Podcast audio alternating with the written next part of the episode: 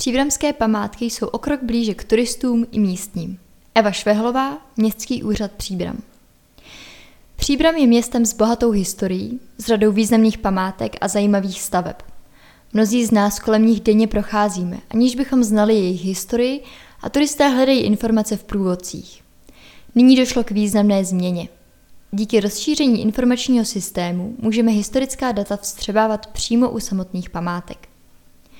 Na přelomu roku bylo po městě instalováno šest pultových informačních panelů a dvě informační tabule podle návrhu městského architekta Jaroslava Malého. Dvoujazyčné panely se základními informacemi o dané památce či lokalitě jsou doplněny fotografiemi a mapou, kde se nacházejí, kontaktem na nové informační centrum a QR kódem odkazujícím na web poznejpříbram.cz. Vzhledem k významu lokalit z pohledu historie, architektury či života ve městě nabízejí panely ucelenější záběr informací o daném místě, jeho historii či lokálních zajímavostech. Panely najdete u kostela svatého Jakuba na náměstí Tomáše Garika Masaryka, u zámečku Ernestína poblíž Arnoštových sadů, v Jiráskových sadech, na rohu ulic v Brance a Dlouhé, u kulturního domu a u vstupu na hřbitov z parku v Zátiší.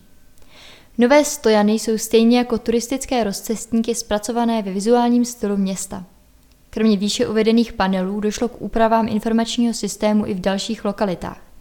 Na Svaté hoře je nová infografika s ohledem na ostatní informační panely v místě zasazena do původního orientačního systému. V oblasti Březových hor bylo pro umístění informací o lokalitě využito nově upraveného prostoru nad haldou. Rozšíření informačního systému je velkým přínosem v oblasti turismu. Rád bych tímto poděkoval Haně Ročňákové, Věře Smolové, Iréně Michalové a Josefu Velflovi za spolupráci na přípravě obsahu informačních panelů. Dalším brzkým krokem v nabídce turistům bude přestěhování informačního centra do Pražské ulice, kterého se dočkáme v průběhu několika týdnů. Doplnil informace starosta Jan Konvalinka.